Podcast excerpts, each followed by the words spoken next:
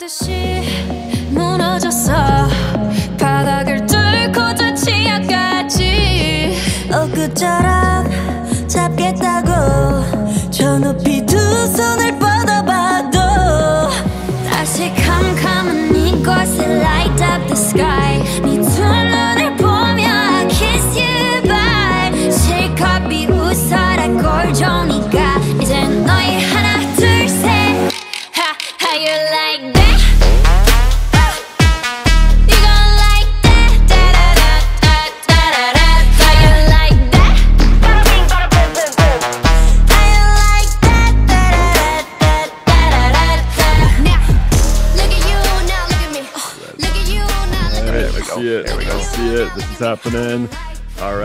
welcome, folks. This is episode 21 of the Lingaholics podcast. Ian here.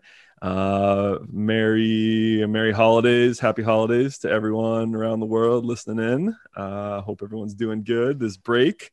So here today, uh, we got a cool guest of a guy that I met when I was at Langfest uh, in Montreal in 2019. Uh, he's a fellow language learner from south of the border. Uh, so we got Julian with us today. So hey, Julian, how's it going, man? Good. What's up, guys? Thanks for having me here. Yeah, thanks, Of dude. course. yeah. So welcome, Julian, uh, to the pod, episode 21, boys. We are we're legal. We're legal in Vegas. Let's go. Um, uh, so yeah, what's uh all right. So let's do a little um so Julian, you're from you're from Berkeley originally, San Francisco.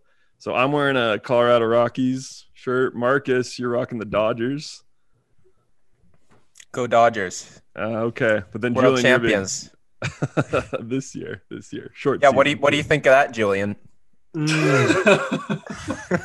yeah, that's interesting. Does it count as much? Does Is it? that But hey, one? hey, you guys had your own little dynasty uh, That's a few years ago. I'll take that over uh, the COVID championship. yeah, that's Yeah. a better way of putting it. I like that asterisk. Yeah. Uh, cool. All right. And then um, we got Pelcom Chishi, Cody, Mr. Elbogan. yeah. Oh, buddy. What's going on, everyone?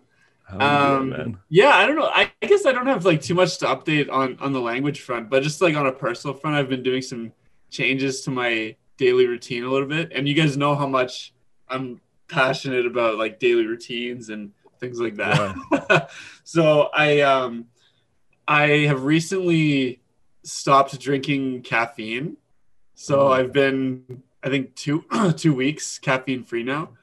And I'm at the point where I'm like starting to finally see the benefits of it. And um I've been Which are? pardon? Which are? What are the Uh, so well the thing is like when you're drinking ca- when you have a habit of drinking caffeine there's like caffeine doesn't give you energy. Like your body's basically borrowing energy when you drink caffeine. It's kind of like it's kind of like um, making a purchase with a credit card. Like you're buying stuff with something that you don't really have and you're eventually Right. going to pay that back later. And this has kind of been a problem for me because like i've struggled to keep my energy levels fairly stable throughout the day. And um, th- this is just one way where i figured i could maybe like kind of flatten that out flatten the curve if you will and Never um, heard that phrase. yeah, yeah. And also I started I started taking a cold shower when like as soon as I get up and then meditating after that. So I meditate 3 times a day now and I take two cold showers a day. And it's been treating me very well. I feel very like right now I haven't had any caffeine. I've just had my cold shower, meditation. I feel great. So Feeling good. just All living it up. We got Cody on. Cody on his cold shower high, Yes. caffeine free. Yeah. Awesome. All right.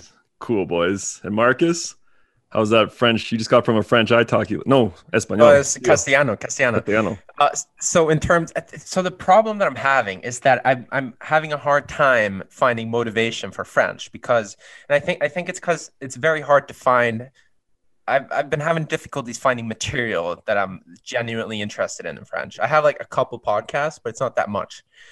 Uh, and and the problem that I have is that Spanish is too alluring for me. Like I always throw on like a Spanish podcast. Like I wake up in the morning, I look at the new podcast that that have just been dropped, right? And there's always like a bunch of really good Spanish ones. So I keep coming back to Spanish naturally, which is a big problem for me.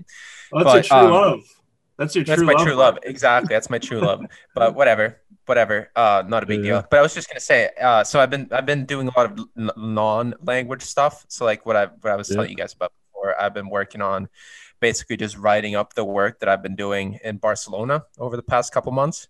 Yeah. Uh, so so I've been very productive with that, and and in order as a side effect of that, I have significantly increased my caffeine intake. make it make it up for all the caffeine I'm not drinking. Exactly. And, and to be completely frank, uh, I've had great benefits with it. Like I, I drink a crazy amount of coffee, but man, have I been productive All right. Yeah, as well. different So, strokes for different that- folks. exactly. That's my counter argument. Okay. So hey, All yeah, right. things are going well here. Uh, Yeah. my italki class was pretty good. So All right. Just so Julie knows, Marcus is in northern Sweden right now. Up in his. oh yeah, that's why it's super dark cabin. here. Oh, what city?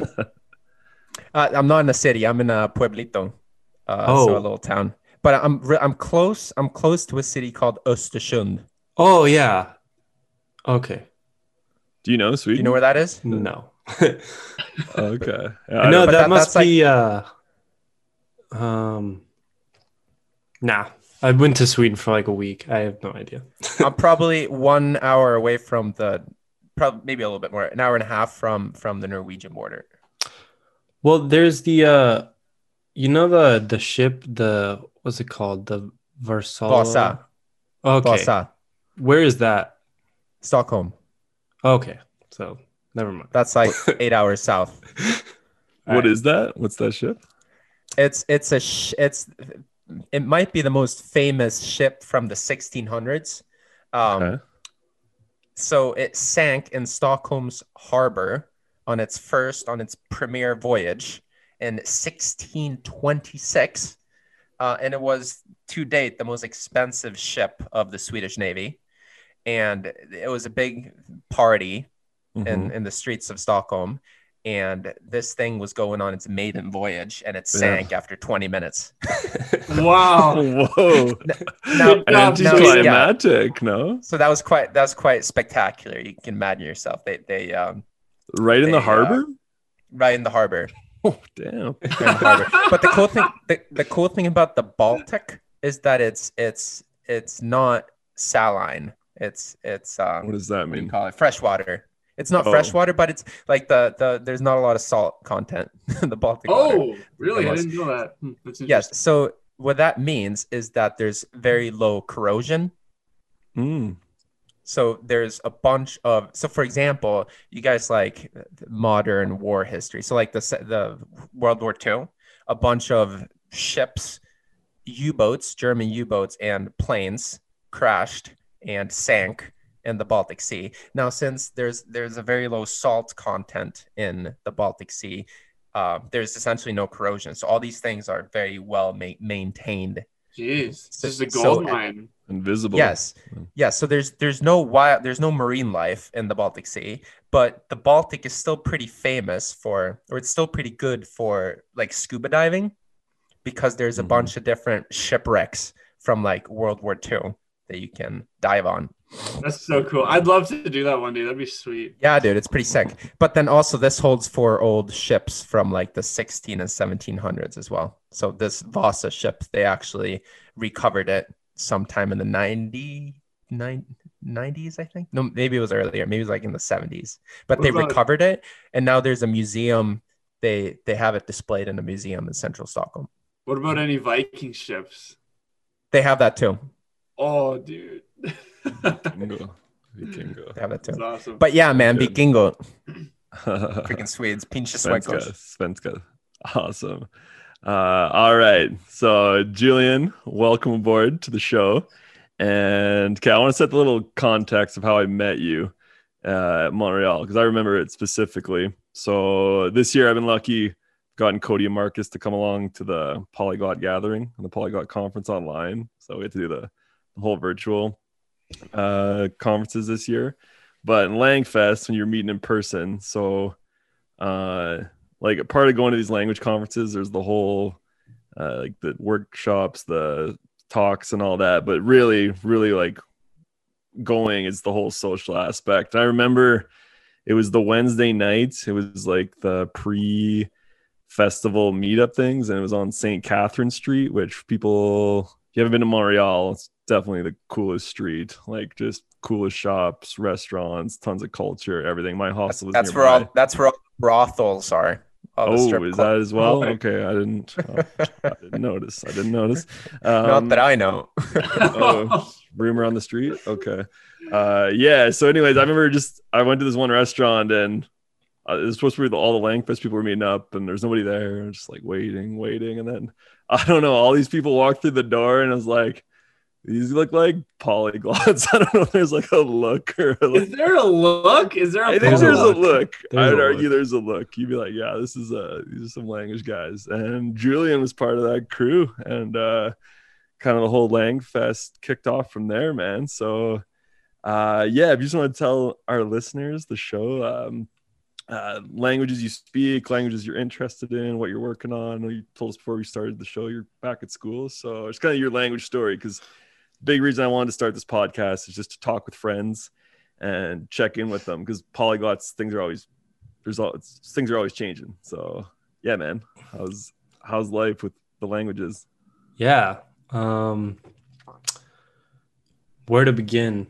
So, um, I remember that uh, that first night too. You were wearing the the Montreal Ex- Expos hat. yeah i think i rocked that all weekend i'm total native yeah Great hat. Um, thanks man anyway, yeah. Um, so, as you probably know, in California, I don't know across the United States, probably to some extent, um, Spanish is like the main language we learn in schools. So, right right um, I started having classes in seventh grade. Um, so that, I guess that would have been my real first exposure to languages, and um, that was pretty much it up until college, Uh-huh. and even in, I would say in middle school and high school, I wasn't that like super into it. It came pretty naturally, I think, but um, I would say that was just because the pace of the classes is pretty slow. I'm sure, um, well, as a teacher of Spanish and French, you can probably relate to that. I'm sure Yeah. if you're teaching beginners, must feel like the pace is pretty slow. yeah yeah step by step by step for sure man Yeah. Um, so in college, um, we had to take a year of Spanish or a year of language to graduate. And so I was able to get out of a lot of that because I took the AP test for Spanish. oh in high Um, school I don't know if I'm dropping too many American references here. no. Wait, do they, do they have AP in Canada? uh Advanced placement? yeah we Is call that a it thing? depends on the I'm just school. curious. Yeah, it's IB. Oh yeah. Does the states have IB. We have IB too. Okay. They're like two separate things. Yeah, IB is Yeah. different. right. I, they have It's IB internet. in Europe as well. IB is, Right. is like global. AP is is uh, purely American, I think.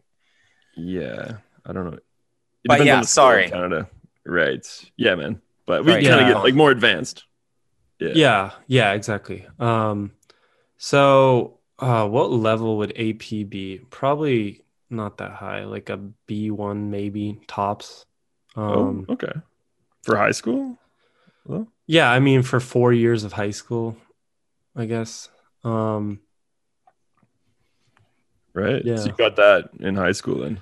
yeah i mean but it was very much you know test taking Yeah, not being yeah, yeah. able to communicate um Mm-hmm. even now i'm pretty confident like uh reading a book or something but you know i haven't used spanish in a long time so it'd be um it'd be difficult for me to just jump into So- So let me tell you. So I lived I, I, I lived in Barcelona this fall for four months, speaking Spanish every day, and I just got back to Sweden now, and I've been here for a week, and I haven't really talked to anyone in Spanish. And I just had my mm-hmm. weekly. I take like weekly italki classes with with my a dude down in Madrid, Yeah. and it, it was definitely a little trickier for me now after not speaking it for a week, only a week, right? Like it felt it it, it, it, it I was definitely a little bit slower than I was a week ago in terms of like finding words and everything. Would that just be your environment that you're in? Just the environment, just changing the environment. Not speaking Spanish every day has made me slower, which Okay. makes sense. Oh, yeah, for sure. Like Or it took it took me a longer time to get into it today than before, than a week ago. Okay. Cody, you got the same experience? Yeah, I experienced that with Chinese, like um, especially when, like, especially this year, and recently, I've really noticed it, like, um, just because I haven't been focusing on Chinese and all, and, I, and what, like, when I was living there, I was speaking it every day and like practicing a lot, and then just over the year, like, my Chinese sucks now. Like, it's actually pretty bad. Like, I whenever, like, every time I talk to a friend in Chinese now, like. I'm really slow and I forget a lot of words and I make lots of mistakes. Like it's Yeah. like ah, it's kind of concerning. Okay. But I think I've, I've I've always argued never beat yourself up about if something's being rusty or slow. Like it's like you said, Marcus, you'd have to, it's like you got to get back in the environment or create the environment as much as you possibly that's can. true. Yeah. So, No, I'm gonna keep. I'm gonna keep. I'm gonna keep doing uh, an, an hour of Spanish, yeah. like the italki. I'm gonna keep taking an italki class every week. I, I Yeah. like if I don't do plugging that, it like- that way. yeah, I have to at least one hour a week talking to someone. That's that's r- necessary. Or at sure. least the language exchange. Yeah. Yeah, just yeah. speaking in that language for a week, every week. Yeah. No, for for an hour every week.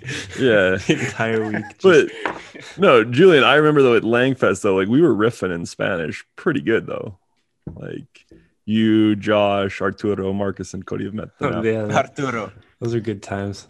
Yeah, yeah, that was another. I mean, even that was what a year and a half ago. almost yeah, yeah, Yeah. last August. So I haven't done anything in Spanish in that time. I mean, aside from yeah, incidental right of Spanish, here and but there type thing. yeah. Um. So sorry, I'm dragging this out. No, Um, no, that's good. Okay. It's a long form podcast. yeah. Um. By the way, I can totally relate to that. Um. And I guess I'll get into that a little later. But um. Yeah, I feel like that's mostly with speaking. With listening and stuff, it's always there. Like Uh-huh. Um, so the next language I well, I had to take this class in um, college. Even with the AP, I had to take one more class. Um, and I by the end of the class, I'm like, wow, this is like I'm pretty much there. I'm like, right. I can like say whatever I want in Spanish, like communicate perfectly comfortably.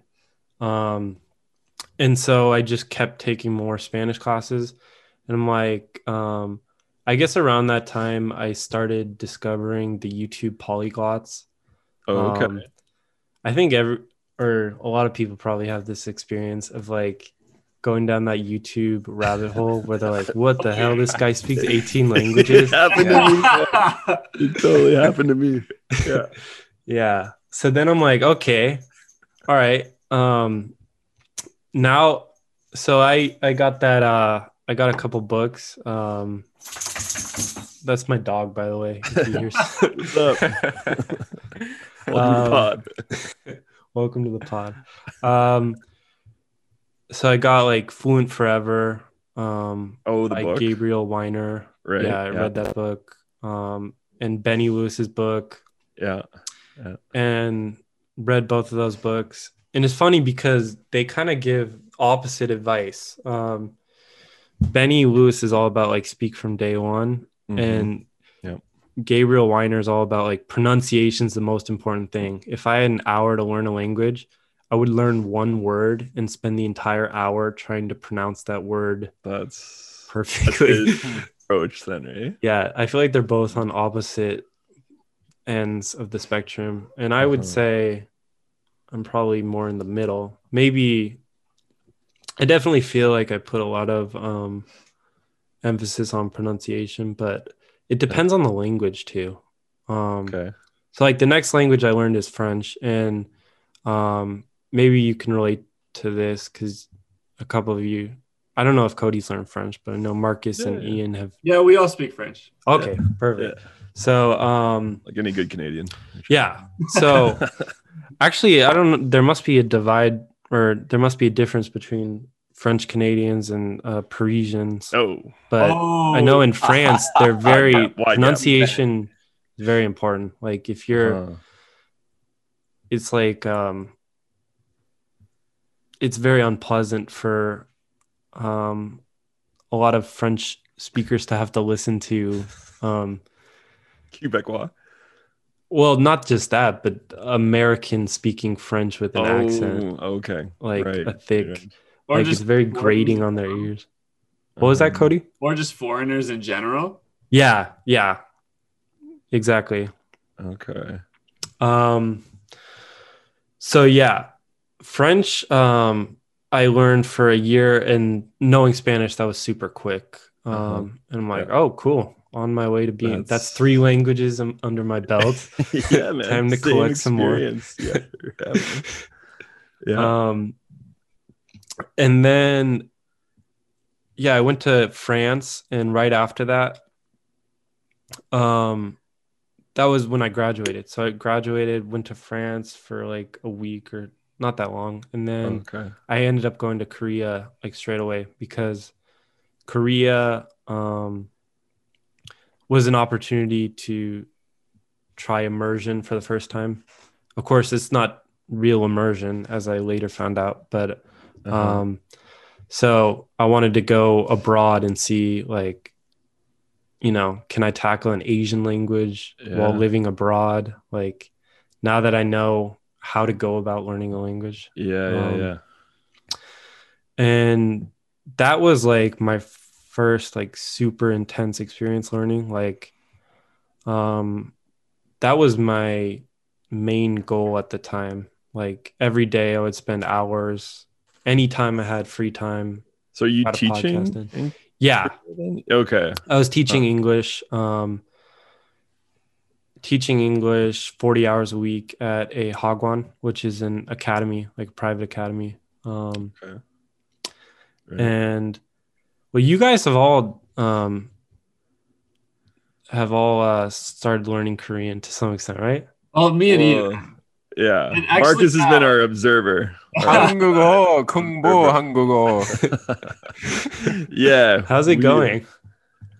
Uh, like okay, Cody, you go first because yeah, like we did our little challenge back in May and June, Oh yeah, and let's uh, hear it. Put you guys on the spot. Oh snap! All right, Palkum Chishi.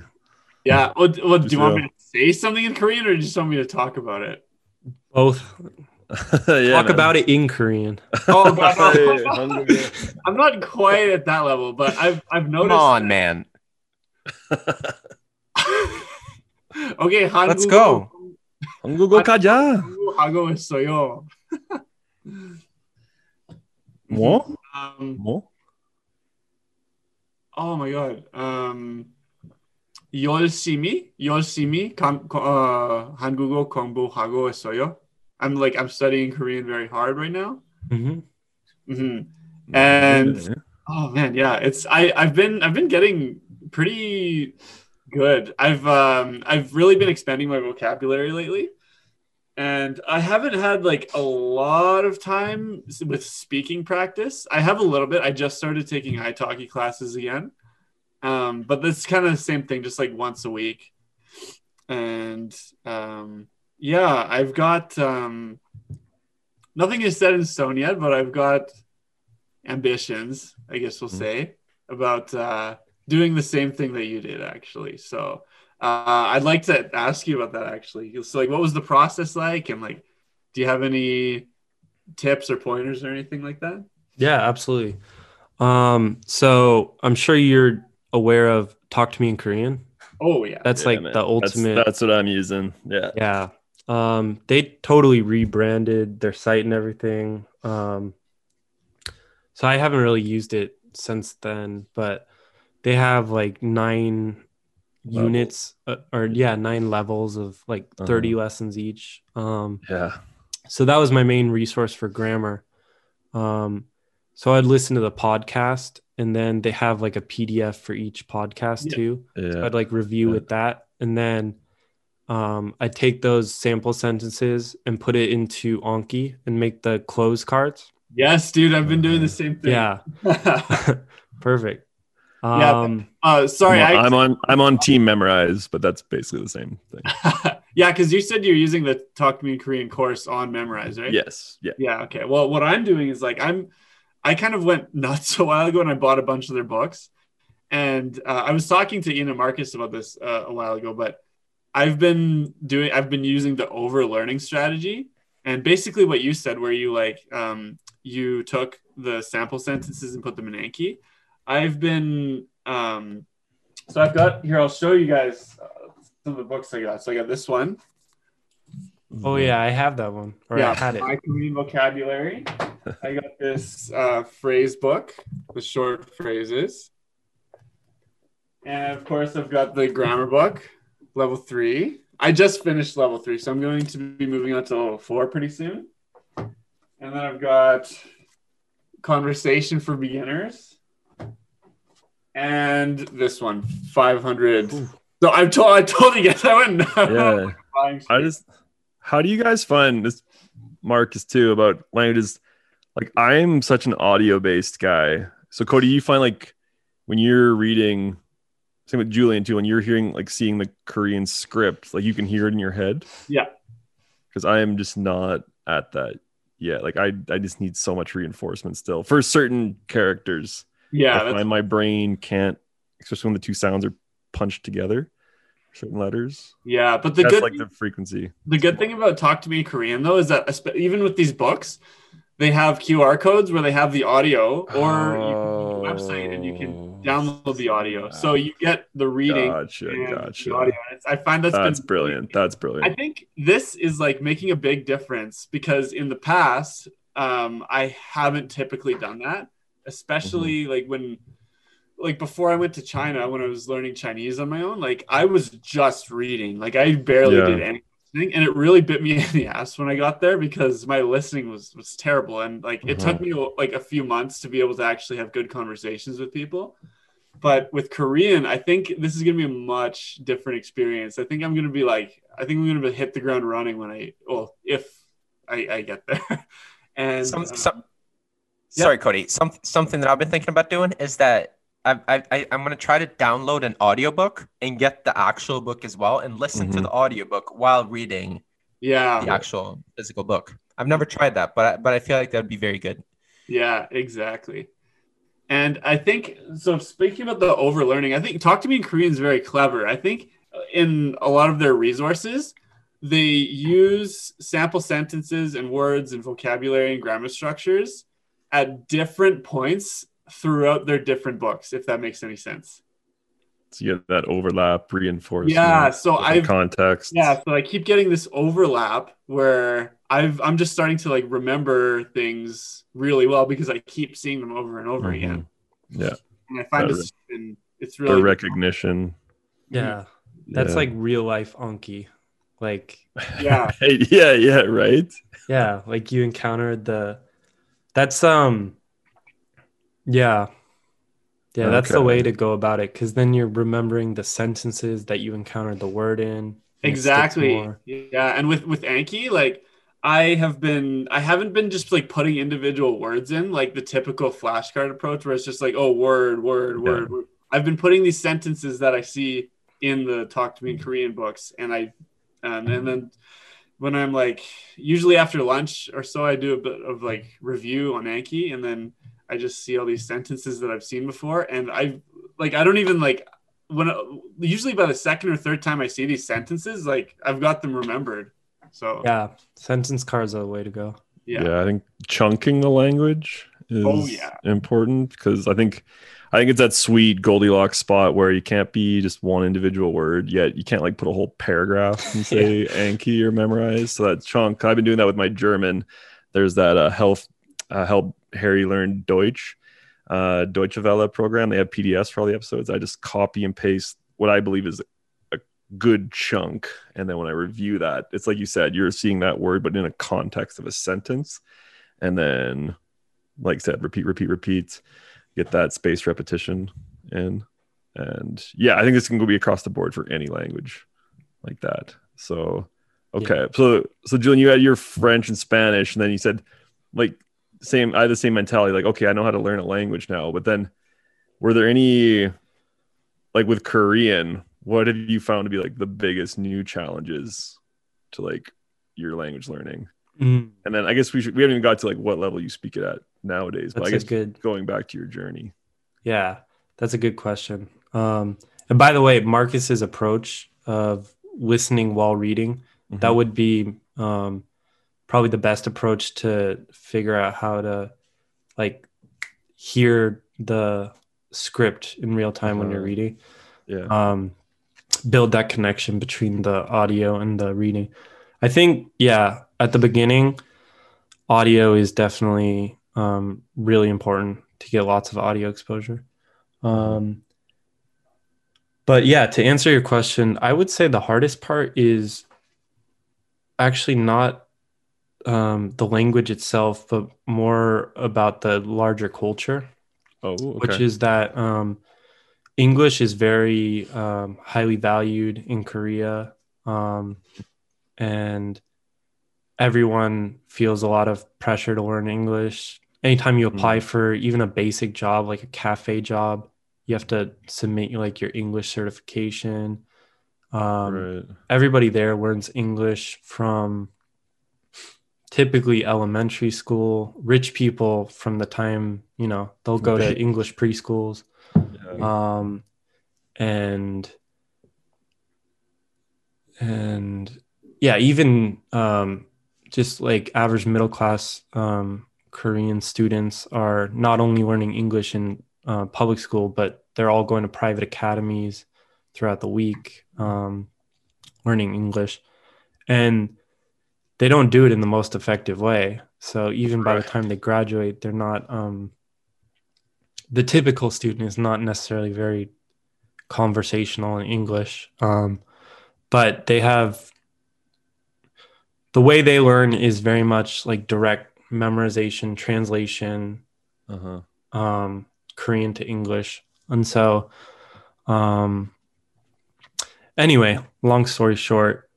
The biggest problem is that um, once they see an opportunity to practice English, they they want to practice English. And so, Uh, even if you're in Korea, especially if you're in um, an international city like Seoul, uh-huh. um, it's hard to find opportunities to actually use Korean because um, they want to practice their English. your free English practice everywhere. Exactly. Yeah. Um, so at first, that was very, um, I don't know what the word is. It was comforting in a way because, you know, I was in a foreign country for the first time. I had never been to Asia. So, Uh-huh. someone comes up to me and starts a conversation in English. It was very um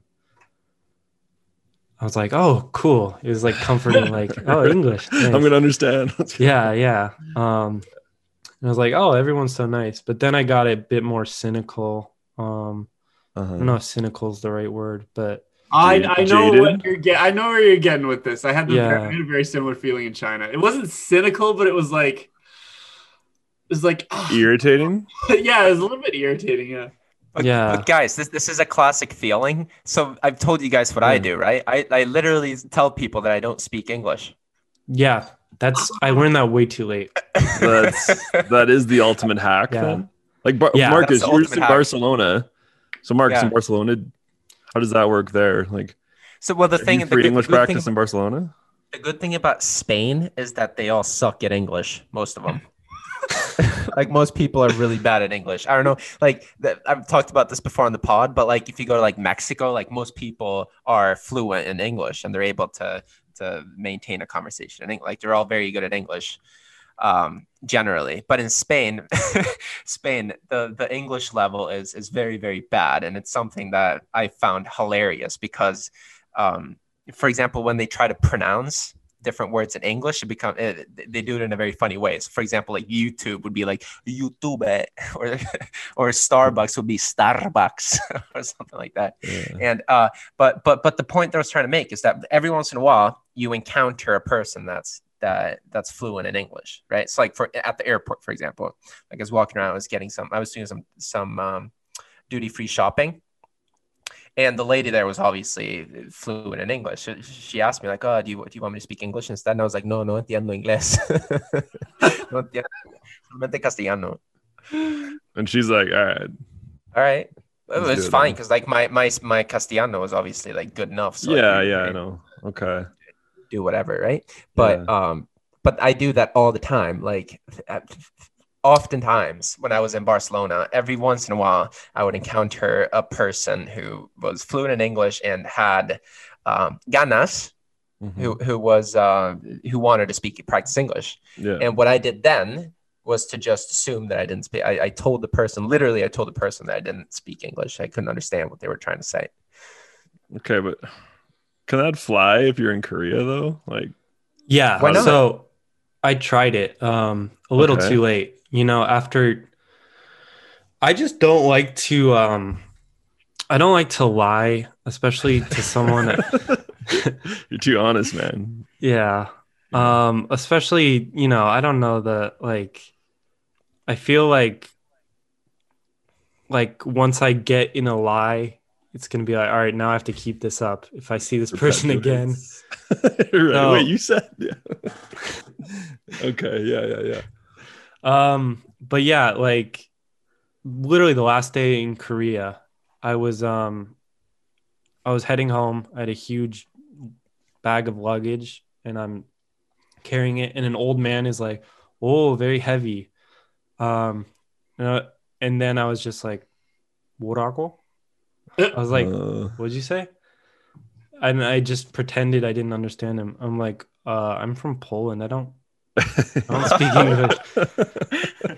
um and it was a very awkward interaction but i think it also kind of exposes the fakeness of people like i don't like because he instantly was like oh i don't want to have a conversation with this guy anymore um when he That was realized gonna be in Korean. yeah Okay. because like he was only interested in having a conversation with me so he could practice his english um Oh, okay. Yeah, yeah. So that yeah, I guess the word would be jaded. I guess that's the word. Yes, I would say. perfect. Yeah. Mhm. So yeah, I got very jaded and but yeah, that's the approach um unfortunately because even if you're like, oh, like if you're like um trying to be like, "Oh, I want to practice my Korean." They'll they have a very um a very strong mentality that it's like being considerate of someone um to Mm, to speak to them in English. Um, and right. for a Like lot of people, exactly. Yeah. So they think they're being polite. They don't, Right. and they don't understand. A lot of um, Koreans kind of have a an inferiority complex about their country, like because Mm. it hasn't been a um, the the kind of economic world power that it is today for a long time. That's right. Um, yeah, yeah. so- like the '80s, right? It's kind of what. Exactly. It's Yeah. um yeah, they call it the miracle of Han River, Hangang, Oh, okay. which is the river in Seoul. uh-huh. Um just a huge economic leap in the 90s, I believe. yeah, Um, Asian. tiger. so Yeah. so that's kind of uh baked into the mentality of the culture is like um wow, like the notion to a lot of Koreans that some some foreigner would actually want to learn their language and like learn about their culture um is a very foreign concept to a lot of Koreans. And so and that's um, still the mentality. I would say that's the mentality with older generations. Okay. Um, Uh-huh. yeah. So one thing that's really interesting um, is that, like I said, um, most Koreans will speak English to some extent, um, and that's Mhm. um, especially true of the younger generation. Um, and so, especially when I'm a beginner, the conversations would tend to default to English because my Korean was shit. Um, quite frankly, can last for so long, and then yeah, yeah, yeah. yeah.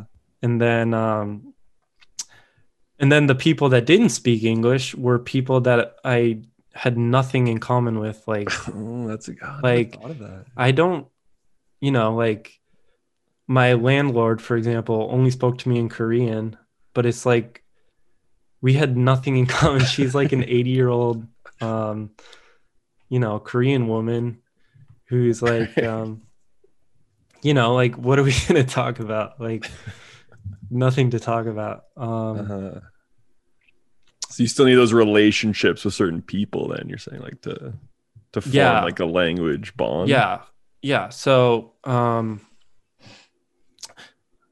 it's very difficult to um to have relationships or friendships that are strictly in Korean.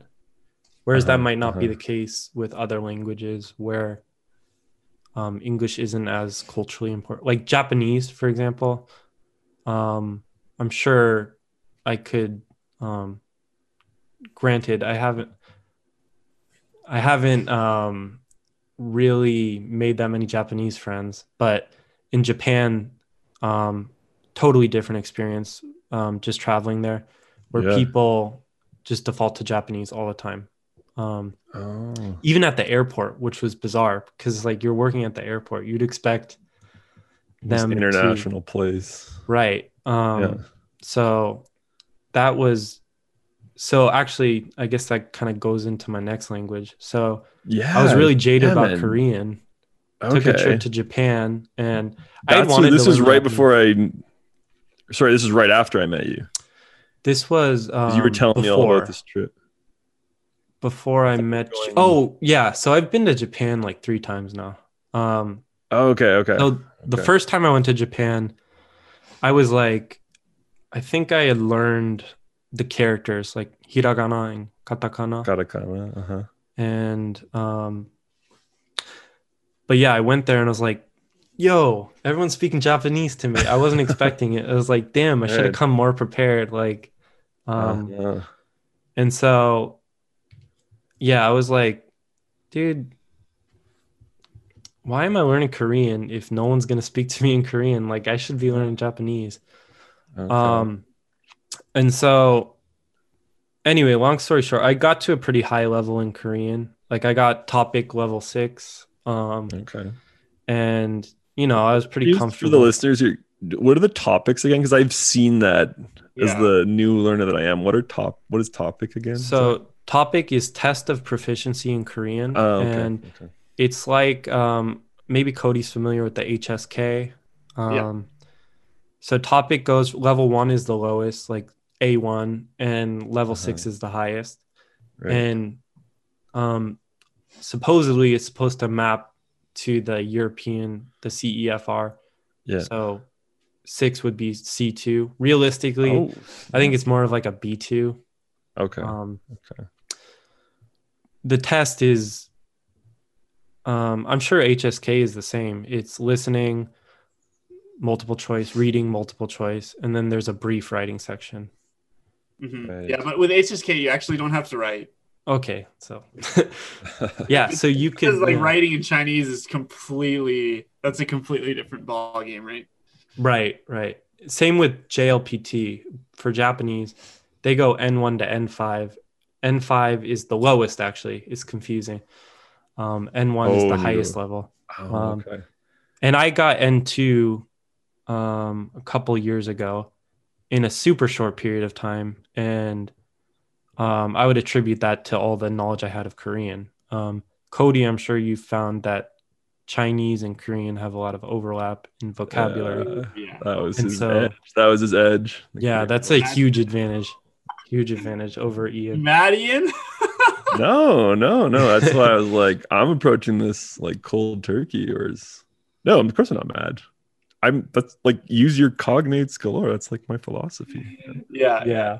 So, but seriously though, yeah, Chinese and Korean, they've got a very lot of similar. Well, then the. Japanese too, though, right? Japanese too. Yeah. Julian, you just said how you got N two. pretty Yeah. much based off your Korean. Yeah. Um, Yeah, yeah. I, I mean, obviously, I had to put in a lot of time studying Japanese. for It was sure, for sure. Japanese. There's this deck called the Core 10K Sentences.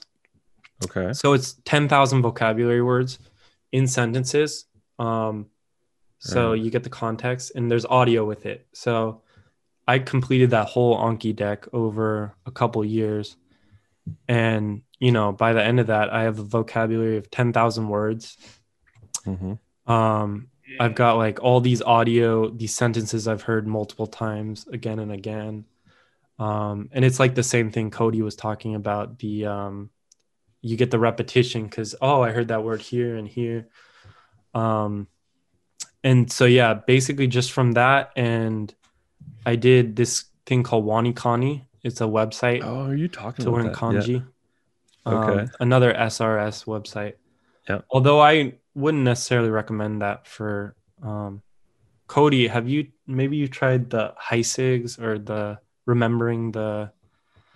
I know in Japanese there's a book called Remembering the Kanji, which is Yeah. also uh-huh. very popular. Um, Yeah. And I think Chinese has their own version of that. Um, No, I never used anything like that. I I just learned the the characters through uh, mostly through writing when I was in school, and then I did a lot of writing uh, bef- like at home before I went to China, and also just from like reading a lot and like that's how I learned. I didn't like sit down and like have a book where I memorized uh, characters. Hmm. Hmm, that sounds a tough. Yeah, it was it was it was fairly difficult, but I mean, I just I put a lot of time into it, and it's paid off now because like now I look at like if I look at any kind of like average Chinese text, I can understand most of it, and that's like that's I find like learning how to read in Chinese is such a cool experience because. And I think back to the time before I didn't speak any Chinese, and like I would have looked at something like that, and I would have thought, I can't even put sounds to that. Mhm. Like that's just scribbling on paper. That's what that was. But now I can look at that and be like, I can just read everything and be like, oh, like I can sound it out. I know what it means. It's like, wow, it's like ah, it's so cool.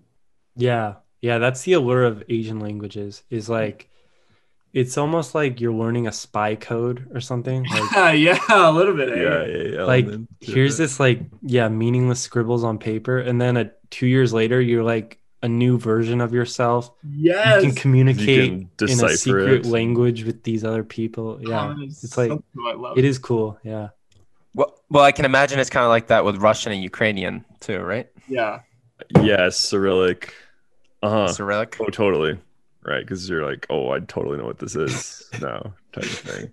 Yeah, and but Grant, luckily, Cyrillic, I believe, is a complete walk in the park. At least learning the the alphabet compared to even the Korean alphabet still throws me off here nine months in, like at times.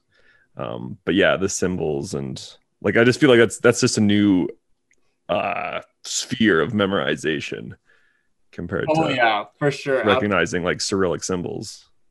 Mhm. Right. Yeah. So, uh, Julian, did you did you live in Japan? No, I never lived in Japan. Um, yeah, I did briefly travel there.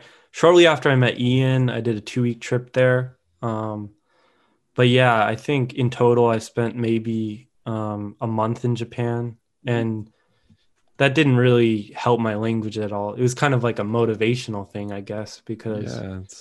Um, I got to use it a little bit, but yeah, most of my Japanese was outside of, um, outside of Japan, and Japanese is its own language community, and they oh yeah, they're hardcore. intense. Yeah, they're fucking intense. Excu- uh, are we allowed to use profanity on this podcast? ah, yeah. We've used it. Excuse my If you French, want, man. Um, Yeah. No, you're right. Like doing the Twitter for our uh, this podcast, like because I follow, try to follow all types of language communities, and Japanese is they are like they're they're so hardcore about it. I love it. I love to see it. It's just like whoa, like once you get into Japanese, it seems like you that is your life. Like Really? AJAT. Yeah. Okay, but yeah, what do you mean by that? they're they just they they're very don't know. dedicated. yeah i don't know if it's the anime or Um, just Okay, so there's a, there's a strong connection to the culture. yeah, yeah, but I would just feel even those that aren't completely wrapped in the culture, I just feel like like But I feel like I feel like everyone who learns Japanese like loves the anime or Pokemon or whatever, like video games. This could be No? like Julian. What's your favorite element of Japanese culture? Like, yeah i wasn't that i wasn't in? super into um anime in fact i tried to watch a lot to learn and i was Uh-huh. so many of them were just so boring to me okay.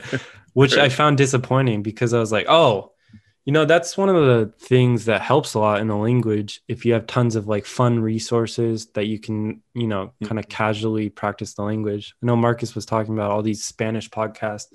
They're just Mhm. you know like if you're craving like oh cool i can listen to this it doesn't feel like uh like study at all. Yeah. Yeah Mhm. exactly. So unfortunately i didn't really have that experience with japanese. I tried tons of um animes. Terrace house was my go-to um which Okay. if you're not familiar terrace house is a reality show um Okay. with three japanese girls and three japanese guys living together and it's very different from the typical American reality shows of that nature in that all the drama is very like um the people are a lot more what's the word it's a lot less trashy than okay. Like American Friends reality or shows. something. yeah Oh, it's a reality show.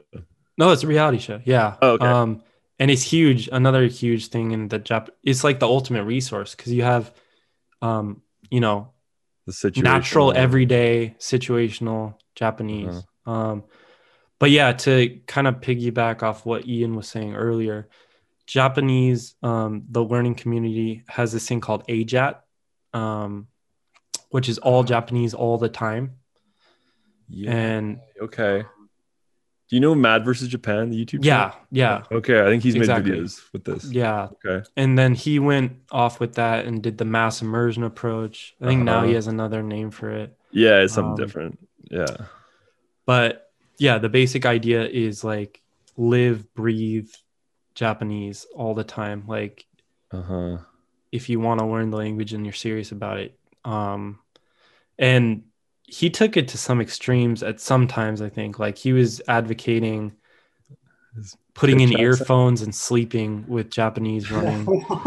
you know like like um which to me yeah is taking it to a new extreme um and i think he even has discussed this before it like it becomes a bit of a kind of like a neuroticism like almost like a like unhealthy obsession Okay. with learning Uh, because I- every time Yeah. every time you're not studying you're feeling guilty and you're like ah shit i'm neglected you know i still get Uh-huh. that sometimes with korean i'm like Yeah. shit i only did like half an hour of korean like All right. I only did seven hours today. exactly seven of Not the even a 16 full work hours day. that's like Lacker Nation. Yeah.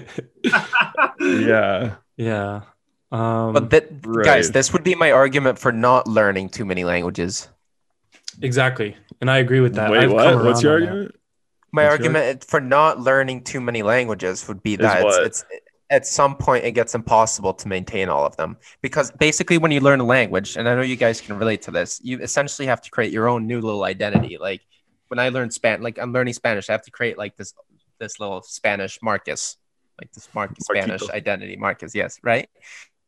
And and you have to like really work on developing that version of yourself right? And it's not just like reading books and listening to podcasts. Like you have to develop your own like you have to really learn the culture and like dive into the culture. Like you do have to breathe like you said Julian, like you have to breathe that culture, that language for like you have to make it a significant part of your life Mm, in order to learn I it. don't. You don't have to. If yes, but if you want to learn want to get really good, you have to. Yes, you do. You have you to. want to do it fast and efficient, yeah. Right. Like But you, don't can mind learn taking it like your time. Like we were talking about this before like you can learn it superficially and like have a basic conversation like hey good morning how are you yada yada yada like i can do that in portuguese in a week Yeah, right? course. I can just go through the Pimsleur program and, and get like attain like a basic conversational level. Mhm. But that's not really that's not really my goal. Like I get Right. the What's your goal? dabbling It's all about your mental- goals. I get I, I get my dab I get the dabbling mentality. Like it'd be sick to do that in like four or five different languages. Like if I could do that in Catalan, Portuguese, Romanian, uh, Turkish, whatever, like that'd be cool. But then you also want to have your core where you actually have yeah, a higher yeah. Level, level of fluency, that. right? And in time. order to do that, you do have to develop this new identity, this new Right, version but it's yourself. going back to Julian's point about if you get to the point of neurotic where if you feel like you're not reaching those expectations of yourself that you might feel guilty or Right, upset which- where which I don't I've come to a point where I don't care like I just like yeah yes but you're yeah you're you're good at that you're good at that. But but i, Yeah. I can imagine like let's take No luca importa, lampariello. Let, let's take luca lampariello which is he's he has native fluency in like five languages. Like At that's got to be so hard for him to ma- maintain. Don't you guys think? Yeah, absolutely. Yeah. right but because he he's obviously and he obviously like this is his life. He spends 99% of his time uh maintaining these languages right? Obviously. Mhm. uh but the point is the point is that's that's obvious that's got to be so hard for him because he, ha- he he he has five different versions of himself in these five different languages You have to you have to dedicate your life to that. Like that's that's the only way to do it. Yeah. Right.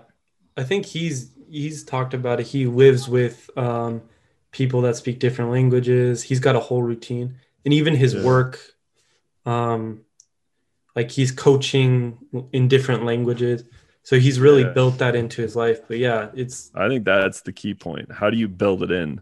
Right? Like for me, I teach Spanish and French. So I that's how I check my boxes for maintaining those languages, right? Like I, I get I get paid for it, so it's fun that way. Right. But then just while I'm eating my morning cereal, I'm rocking some Ukrainian podcast. That's just like how I've weaved it into my day, I would say.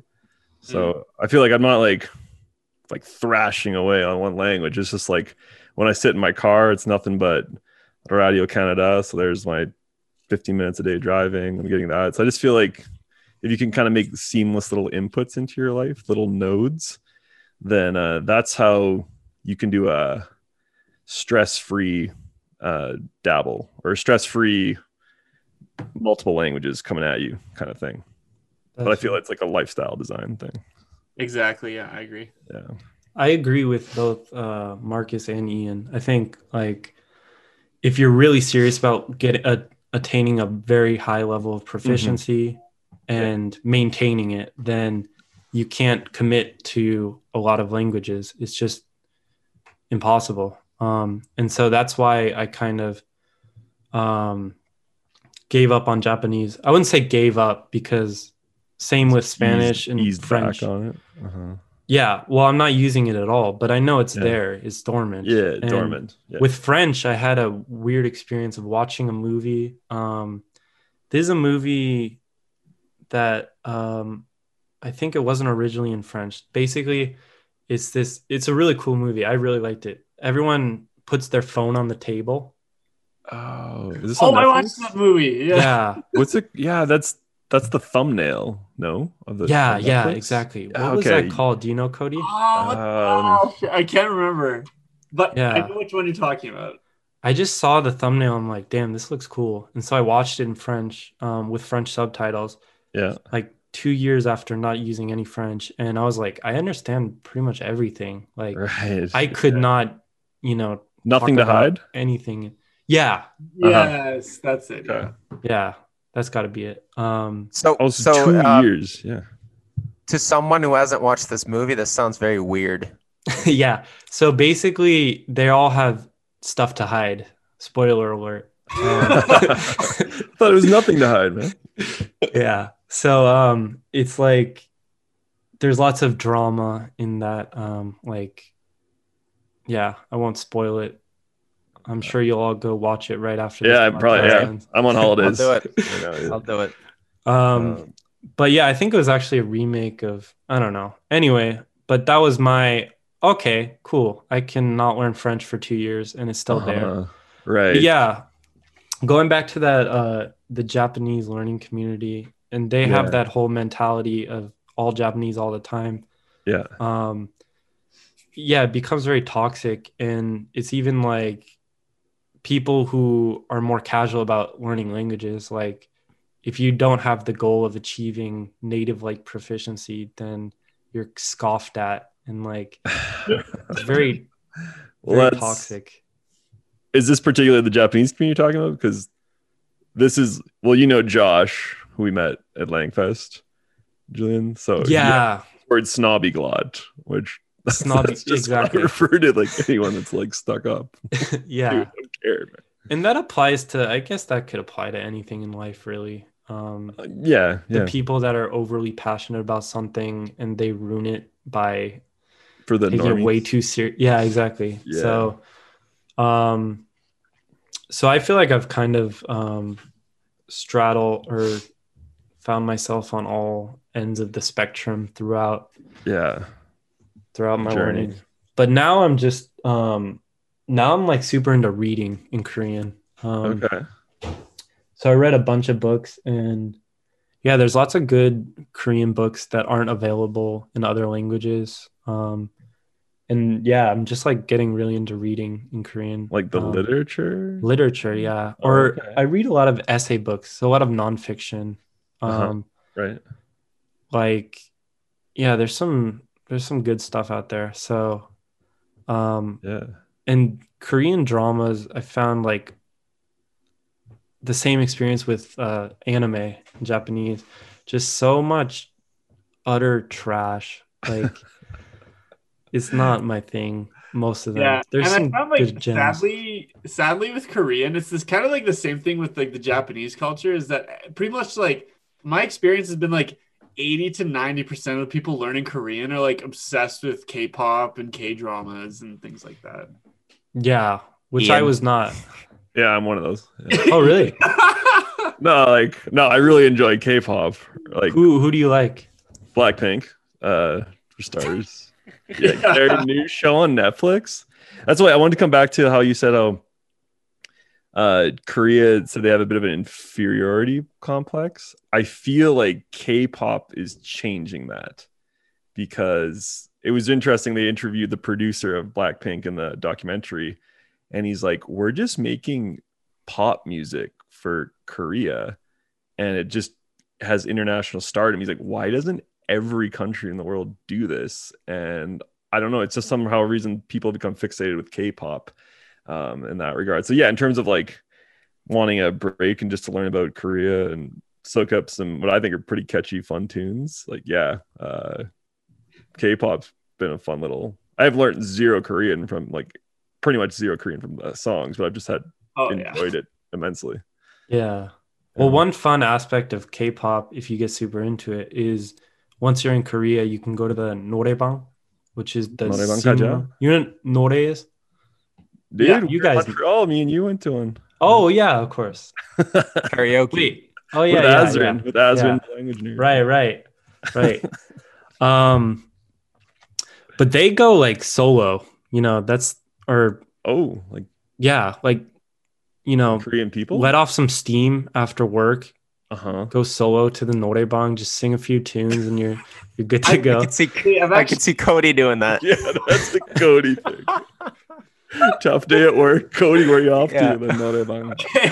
I've actually got a question about this. So in China, they actually have like singing booths like in in malls and just like on the street where you can just like go and like it's kind of like like an arcade game, but like Put a you have your own singing booth. So I just thought that was the funniest thing. See, like people just going in there after a day at work. Like you guys just said, like, oh, I just gotta get a sing out. Like, oh. Do they have the same thing in Korea? Um, I don't know that they have.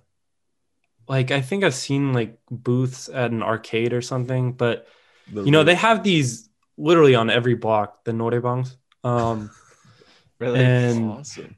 so yeah, but you um, there's also noreba and norebang. They'll like slightly alter the lettering to um to let people know that it's um like you can have call girls and stuff. There's like the family friendly norebangs and then the Oh, the like call a prostitute norebangs. Oh. Noreba. Okay. Jeez. um, Okay. but yeah, K-pop. As for the comment you made earlier, Ian, about like, oh, we're just making music for Korea. I don't believe that at all. No. I do, especially Okay. now. I mean, they they know the international market that they Yeah, have. like the amount of English used is. yeah, I mean, Yeah, That's BTS, true. Their last song is entirely 100% in English. Right. Uh-huh. Yeah. Yeah, and yeah. I I find that kind of disappointing because it's like you have this opportunity now to Uh-huh. like spread Korean to the world and you're kind of like you know, Yeah. which it's all for the money. It's all for the money at the end of the day. Sell but out. No, I think it's interesting links. I think I because I listen to a ton of reggaeton Spanish music, like like lots of us do, and you're seeing like collaborations of English artists with Spanish artists, and I'm noticing that more and more. Like uh, Pitbull, he was on, uh, I forget the, he was on this one K-pop album this past year, and like there's all to uh, Lady Gaga and Blackpink have collaborated. So I feel yes, like to get more and more international, they might uh, sway more English but I'm pretty sure that Blackpink song with Lady Gaga, like there's Korean in it. So hopefully, hopefully for us language learners and just exposing culture, yeah, they keep those elements, and then that could just become more normalized. And like you're driving in California, and on the radio, a K-pop song comes on. It's like a Korean on the radio. yeah. Yeah, I think that's cool. With Blackpink especially, I think um uh I don't know about all of them, but some of them at least are native speakers of English. Like grew up in Canada. Yeah, yeah, they all kind of interesting stories.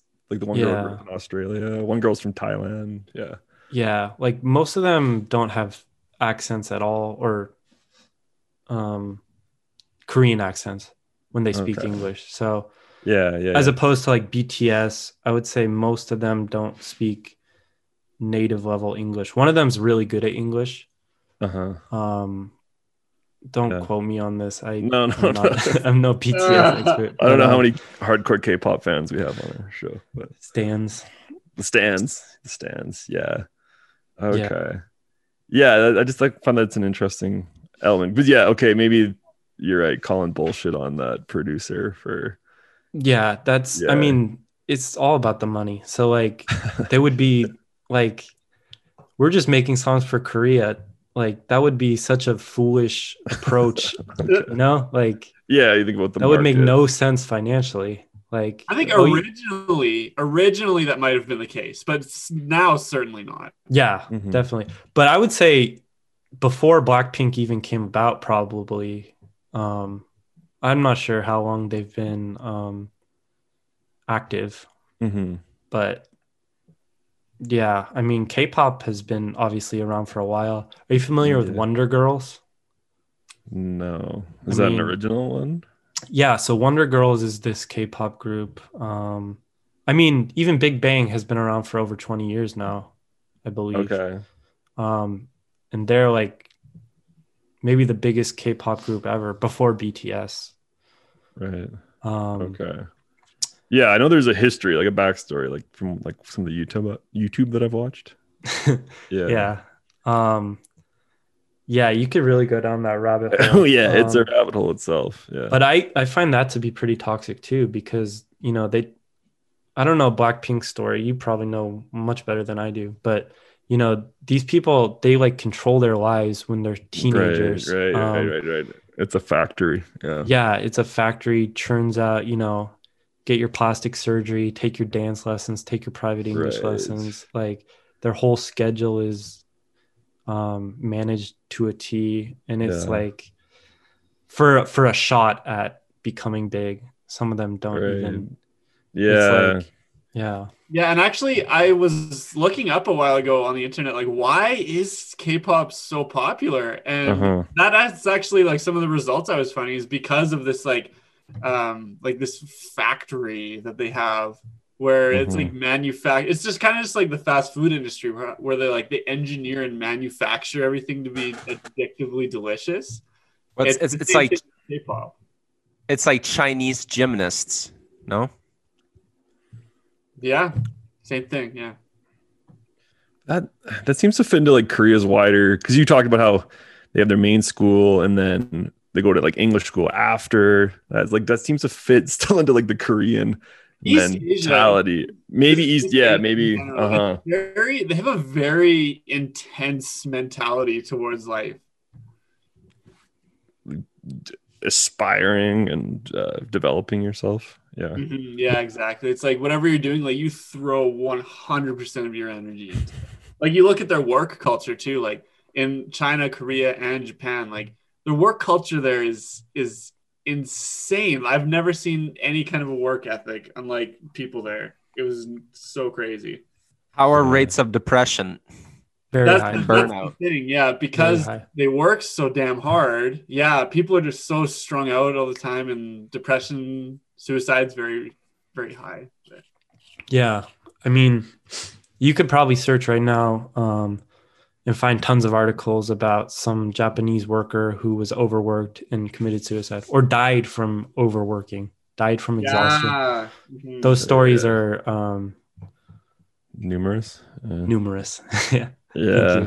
Yeah. No, man, that's intense. Right. Yeah. Um, in Korea, it's like I feel like it's very fake in that way. Like the appearance of working all the time is more Mhm. valued than working The all the work time. getting done. So yeah, like you have to be at the office until the boss leaves, even if you're not doing anything or you don't have any work to do. So in that way, it's like, what's the point? It's just about appearances. Mhm. Um, right. yeah. And even in my own experience, like when I had no work to do, I was forced to stay for, you know, the assigned hours. And I'm like, what's the point of me Yeah. sitting at this desk Physically like, being on here. YouTube? right. I just have to be here. It, it didn't make sense to me. Um, but yeah, Yeah.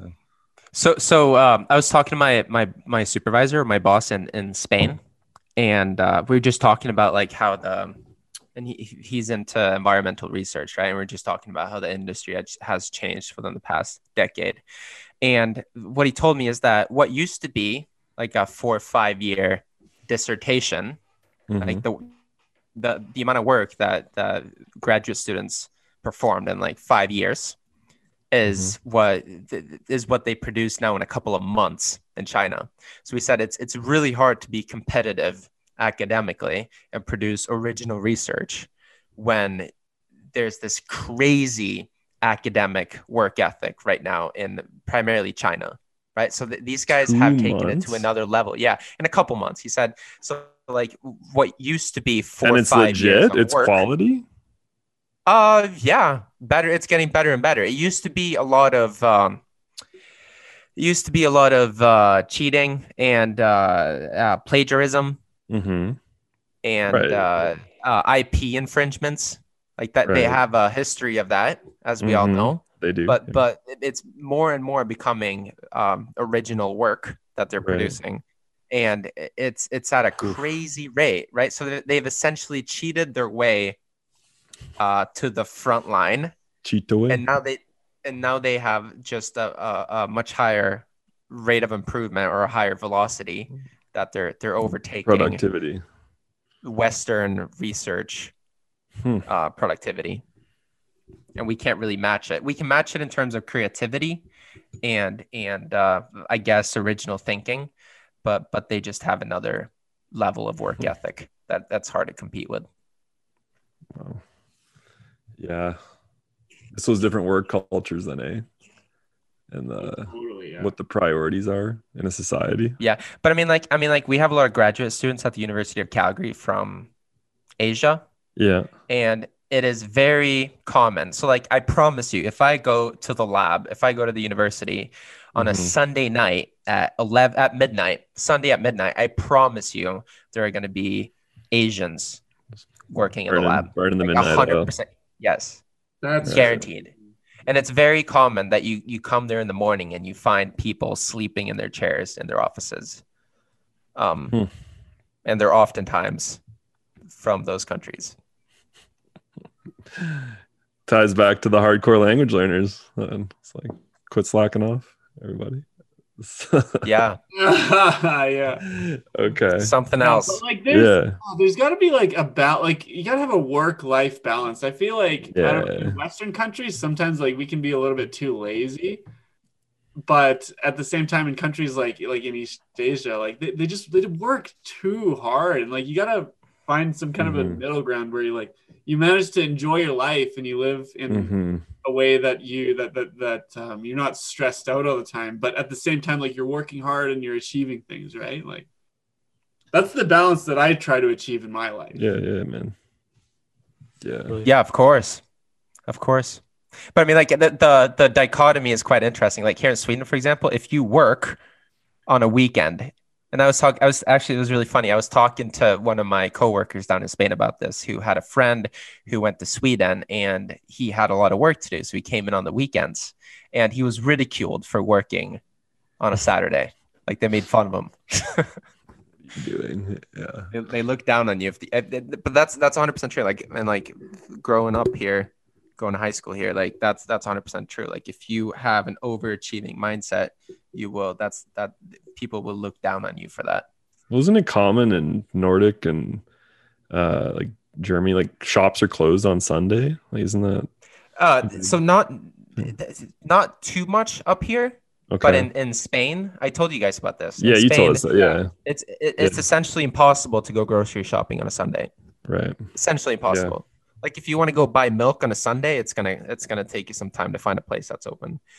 Usually, the, the only places that are open on on Sundays are are like immigrant run supermarkets because they just they Right. they don't care they work 24 7 but like Right. like the big the big supermarket chains Mhm. right they're, Yeah, they're, yeah. they're gonna be closed like the safeway of of of spain it's called mercadona Mhm. always closed sunday Right. vagos Yeah. Yeah. Pinche españoles vagos So Julian, what are you working on right now with Berkeley? Are you back at school? You said? Yeah, yeah. So I'm studying at the Graduate School of Education here. Oh yeah, yeah, man. Okay. Maybe Yeah. education. Right. So, yeah. So I'm in social research methodologies, and I'm trying to kind of um, um, go the language direction with that because I think Okay. there's a lot of um, interesting stuff to be done in that field. I feel like Okay. there's definitely um, a gap right now between the academia and the like um, YouTube polyglot kind of like Mm-mm. the like people that kind of find their own approach to learning. Um, right. And so I'm interested in like studying that kind of stuff, like, um, yeah, all the different methods and Uh-huh. you know, There's so many methods nowadays. Yeah, yeah, right. Like every YouTube. Like that's, that's my definition of a polyglot is just someone that has their own method. That's what I I don't even look at like the number of languages now. Like this person learns this way, their peculiar, unique way. Yeah. So okay, so is the research trying to like quantify it? yeah, Or- I guess I, you know, I went into this without like a ton of knowledge about the program or anything. Um, Uh-huh. but yeah it's trying to um, use quantitative methods to um, analyze qualitative data um, Okay. so yeah like i i had that survey i, I know i had Yeah. to fill out Yeah, yeah, the Korean one. Yeah.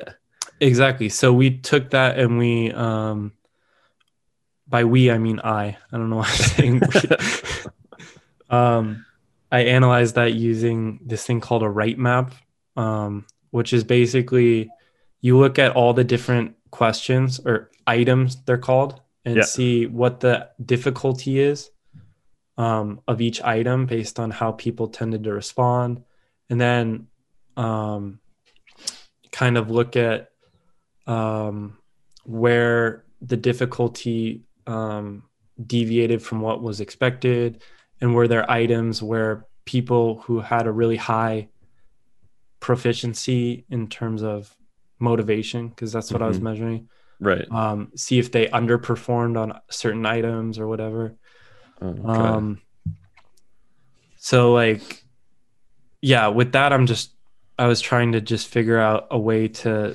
categorize people into different levels of motivation. Okay. Um, and so like I found like I wouldn't say I found anything particularly interesting, but I learned a lot personally about how to like construct those kinds of instruments. Um, Right. Just social research tools. exactly. So Yeah. like some of the questions were super way too easy. Like one of the one of the items was I wish I could speak Korean fluently or perfectly. it was everyone. wish I could- Five out of Everyone's like strongly agree. So even if you have super low motivation, you don't care about You're like, learning it's gonna Korean. sweet. Yeah. So I'm Yeah. like, okay, got to throw out that question. That was a stupid question. yeah. Trial and stuff like error. that. Yeah. oh, cool, Um, man. But not sure what direction I'm going. So hopefully I'll be able to do cool stuff with that. Yeah. I also don't like, incidentally, the monetization of language learning. I feel like it's a lot Yeah. of like snake oil salesmen and stuff. There's Pretty yeah, there's some videos creeping up. I think Matt. Speaking of Matt versus Japan, he just did one about fake snake oil language salesman. Yeah. Uh-huh. Um, and it's like, yeah, the you don't have to spend any money to learn a language. I mean, even talk to me it's- Korean. They have all those things. I'm. They have still free online, right? All the lessons. Yeah, honestly, I could have done that, but I was just in a mood one day. I was like, I'm gonna buy. oh yeah, no, yeah, no, no. that's great. And support still them. possible to spend. Yeah, and support a good product for sure. Yeah, yeah. But you don't have to. Is the thing. Yeah, like for example, the Memrise the to- all of Talk to Me in Korean's content is on Memrise. That doesn't cost me a cent. Yeah. yeah, do. yeah. Um, Great Anki ideas. free. free. Yeah. Uh huh. So, Right. uh, YouTube. Julian, mm-hmm. Julian, my question to you is so so what do you what do you aspire to do after you graduate? Cuz cuz like a lot of people complain like or a lot of people talk all the time about how hard it is for a polyglot to make a career out of language learning. Like it's very very very hard. Probably the best the best way that that I can think of is is basically doing what's Ian what Ian's doing to to teach high school languages or like university level languages maybe. But but what do you think on that? Yeah, that's something I haven't really um, probably thought enough about. And my short answer is I don't know. I have no Mhm, idea. mhm. I think um, the jobs are really limited. You can like translate, interpret, um, teach. Um, I I always like teaching English because I'm just so comfortable with it. So Mhm. um, I definitely feel a lot more confident teaching English than any language, even if I you know, went super hard. Even Korean, I would say I have a pretty high level. I'm reading books and, you know, Yeah. often find there's not that many words I don't know, or I can figure them out from, excuse me, No worries, figure man. them out from context yeah but um yeah i would never um feel comfortable teaching a class in korean um This is something that I've been kind of because I teach languages online, like not only English, but I teach like German, Spanish, and Chinese. And like when I'm teaching German, Spanish, and Chinese, I specifically say that I only teach beginners or even like lower intermediate Yeah. because like like the same thing as you. Like I feel much much more confident when I'm teaching English because when I'm teaching someone English, no matter what level they're at, I know I I know I beat them. like right. So like, and like and like I know that I always have something extremely valuable to offer in English because I just I know everything. Like obviously I don't know every single thing, but I know everything that you would need to know on a daily basis. And I've got really like I have a very rich understanding just because it's my native language, right? But with my other ones like especially it's kind of like embarrassing and humiliating sometimes when I forget a word or like I catch I myself don't be embarrassed. mistake and I'm like, "Oh, like No shame. No shame. Dude. I look up words all the time in my Spanish class. the other day, first day is like glow sticks. Like, senor, ¿cómo se dice glow sticks? oh, glow sticks. Let's go look it up. Like velitas or algo así. Uh, yeah. No, I mean, that's like, there's little gaps here and there. I forget words in English all the time, man. Yeah. Um, yeah, no, no, teaching, I think, at least that's in terms for my, like, I did my first degree in international relations where you did need a, uh second language, but then just in terms of with getting that second language in that degree, it went full bore into like I just love languages, and yeah, I'm very lucky that even the t- teaching position that I have, I get to only do languages. So I do feel like that's yeah, it's in terms of carving out a career in this polyglot landscape. There's yeah, there's there's different things. I feel like even Marcus being a scientist, like a language will never hurt you in any regard. Like it's something that can supplement a career elsewise. But then yeah, a particular language career itself. Um, Well, I think I find just finding the opportunity. So what I have to do, like I can never, I can't work with languages, but what I can Yeah, do but- is to work in languages. Yeah, yeah. Right? That's, that's what I mean. It's a supplement. To, right, right. It's a supplement. Mhm. Yeah. Um, but it's hard. Like I mean, like that's that like that's the biggest question. Like for polyglots is like, okay, how do I combine this with my professional career? Like, how do I make a Yeah, like? Steve Kaufmann, LingQ was a lumber salesman after he was a diplomat, right? So he said with his Right. some of his international business, he used languages. And But I think that- since that- he's that- retired, now he's gone like full bore language career wise. Well, he ha- he has like he runs his own platform now. I think. I know, but that's post. That's like a, a retirement project. for him, Right, right. But I mean, like what he did, he was a diplomat. That's probably the best way. for the no, only for the part of his. Then he was most of his life was a lumber salesman. Oh, yeah. really? Yeah, Oh, I didn't yeah, know. that. I thought he was a diplomat for the majority of his life. No, um, yeah. But but but Julian, what I wanted to ask you, like, have you thought anything about that, like different possible routes or alternatives, like after you graduate? Yeah, I've thought about it. Um, I'm definitely interested in education. Um, and yeah, I feel like I came, I feel like um, in America, like foreign language learning is kind of pathetic, especially compared to like some of the European countries Oh yeah, oh yeah. in Okay. terms of what is accomplished. And right. I feel like there's a lot of just um people are taught the language but they're never taught how to learn the language. Um Mm, that's a big thing too. Yeah. yeah, so um people just go about it the wrong way. Um and this is international too. Other countries um the same applies like Korea. Um people totally go about learning English the wrong way. Um I've seen it firsthand.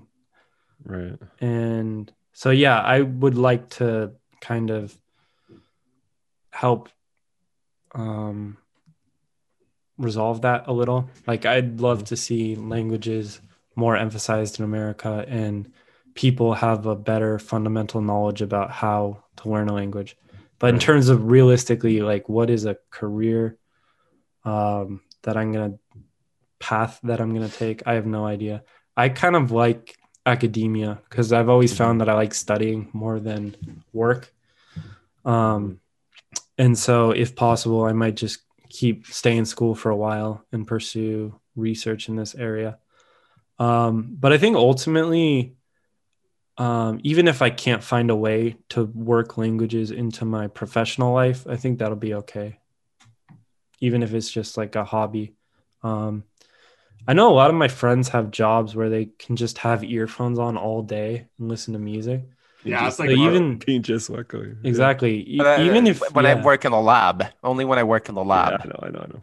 We're just grinding your gears. Like, Yeah. yeah. In a good if way. you're if you're filling out spreadsheets, you could have eight hours of Mm-hmm.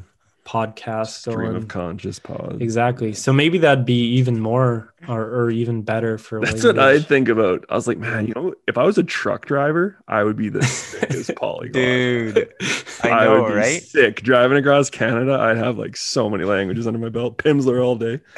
Th- there, Exactly. there's actually some truth to that. So like during this fall, I had the the opportunity to to strictly do laboratory work, so work in a lab and do do experiments, run experiments eight hours a day. And I actually did listen to podcasts uh pretty much like eight hours a day. And I felt like my my Spanish, sobre todo, so like mostly my Spanish, but I did some French as well.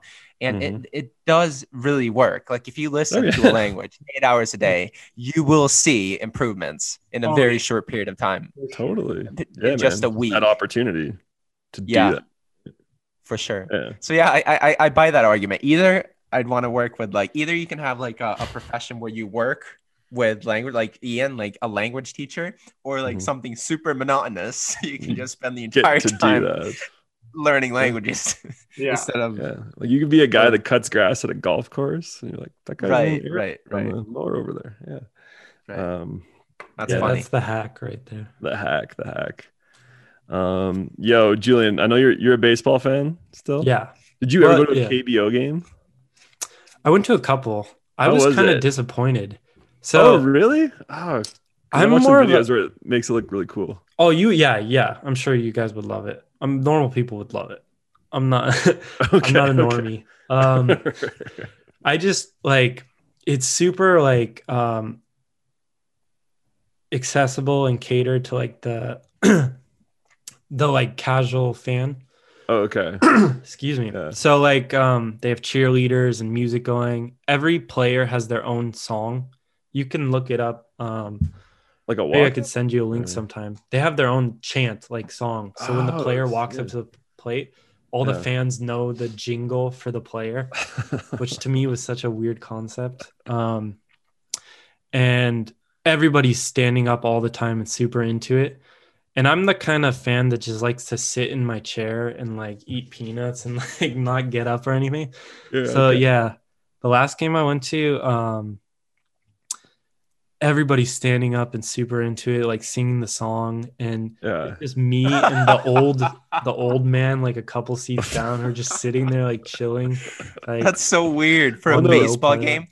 Because I've heard. Because the reason I'm asking is because I've heard the one video I watched says the guy's like the MLB is opera, and the KBO is rock and roll. Which I would argue that's the similar if you went to an NHL game here in Canada versus a lacrosse game. Lacrosse fans are insane. So that's why I was like looking, I was like, oh, I gotta ask about the KBO, man. Yeah. Yeah, MLB is definitely I mean the park is just much it feels much bigger. It probably Uh-huh. is because Right, you right, can right, seat over 40,000. right. Yeah, AT&T Park uh or I guess it's called Oracle, the Giants yeah. Mhm. stadium um routinely has 45,000, you know, in the peak Yeah. of their dynasty. They were Right. packing that place. Um What's a Korean on hold? KBO, Half that. I got to look it up before I Wait, you said it was Okay. bigger? KBO was Um, bigger?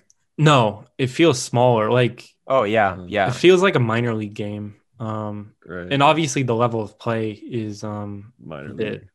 yeah, a Yeah. bit um, lower. Yeah. Um, I was just like, oh, if I lived in Korea, and like depending on like, I'd feel like I'd want to get season tickets or something. Yeah. like yeah. Um, and there's like three teams in Seoul, I think. oh, okay. Um, a couple of them share share a uh, stadium, but yeah, definitely if you ever go to Korea, recommend that. okay. And yeah, I feel like I've um, said a lot of negative stuff about Korea. no, man, no. Uh, but yeah, The honest obviously I'm of it. learning it. for a reason. Um, great Sure. language, great culture, just so many cool things. The food is amazing. yeah. I'm sure you've had. Bibimbap. Let's go. Bim, Yeah. bim, bim, bop, a bim, bim, bop, a bim, bim, bop. yeah. Um, yeah, yeah, there's still, it's alluring for sure. It's alluring. Um, all right. It's a couple, I have a couple more questions. So, future languages potentially, or just stay on the track, and then future language events. So, I met you at Langfest. It was awesome. So, like, I know COVID this year, everything went online, but any aspirations to hit any of those up in the future? Oh yeah, I mean, yeah. yeah. If time permitting and money permitting, I'd love to go to all of them. Yeah, Um, yeah, man.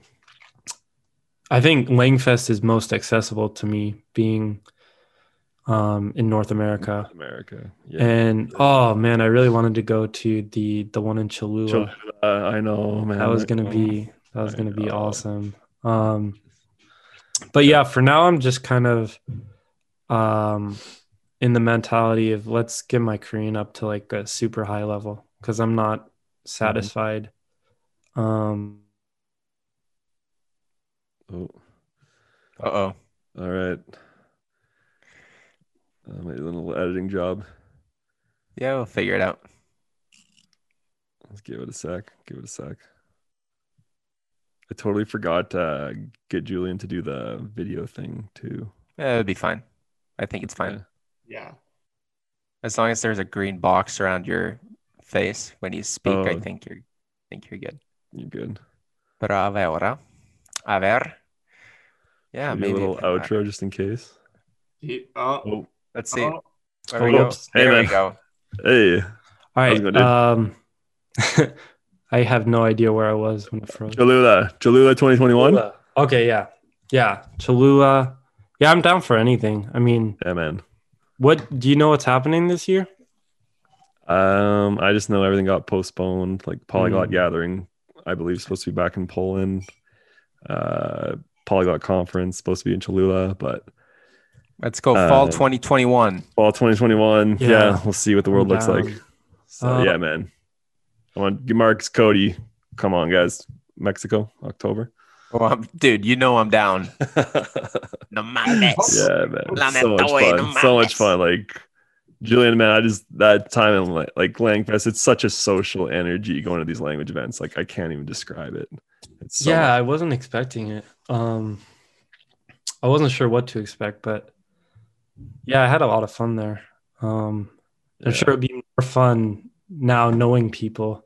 Right. Is that awkward? Like, uh, like, you know, like trying to get to know people and like, but it's really easy because you can have a two-hour conversation about Duolingo. yeah. You know, like there's always All stuff to talk stuff about. like that. yeah. sure. Um, as for languages, yeah, probably just Korean for um the long term, and I'm probably gonna try to cap my uh language learning, like go back to Spanish, go back to uh, Mm-hmm. Japanese at some point. Nice, man. Man, If yeah, Revisit it. If I learn a new language, ah, I don't know. Chinese seems kind of tempting with my knowledge of like uh, Japanese and Korean. Chinese would be interesting, and that's The trifecta. yeah, the holy trinity. Holy Trinity. Um, but yeah, what else?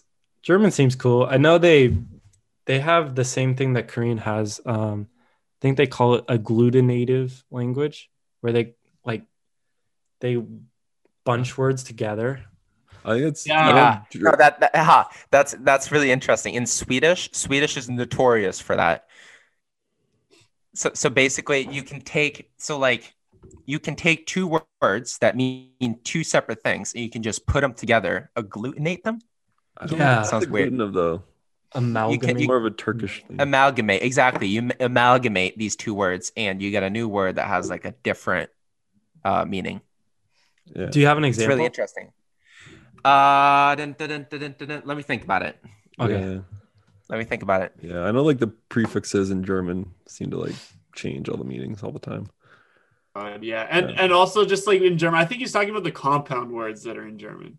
Okay, I think Yes, that's yeah. no, but that's that's the same thing. Like, Mm, it's kind of the agglutinativ's same a little thing. different. Like Turkish is a pure agglutinative language. So is Quechua. Yeah.